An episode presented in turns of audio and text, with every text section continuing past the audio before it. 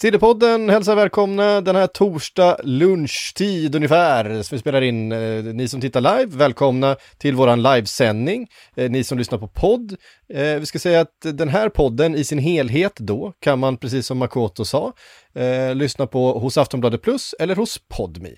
Eh, det är där de finns nu fram tills eh, VM, så, så det är där vi kommer befinna oss. Man kan då titta live såklart, som några av er gör nu.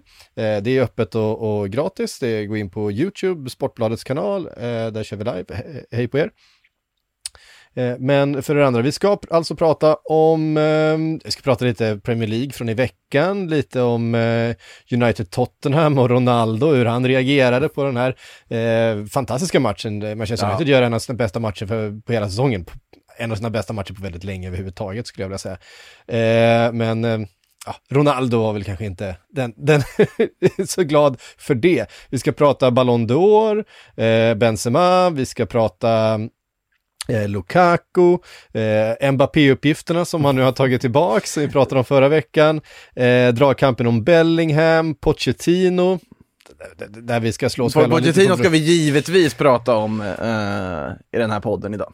Det känns ju konstigt. Och så ska vi svara på lite frågor och så vidare.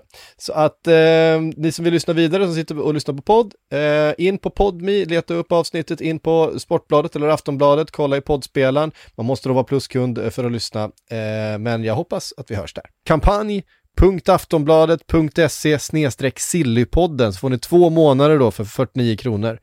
Eh, alltså kampanj.aftonbladet.se snedstreck sillypodden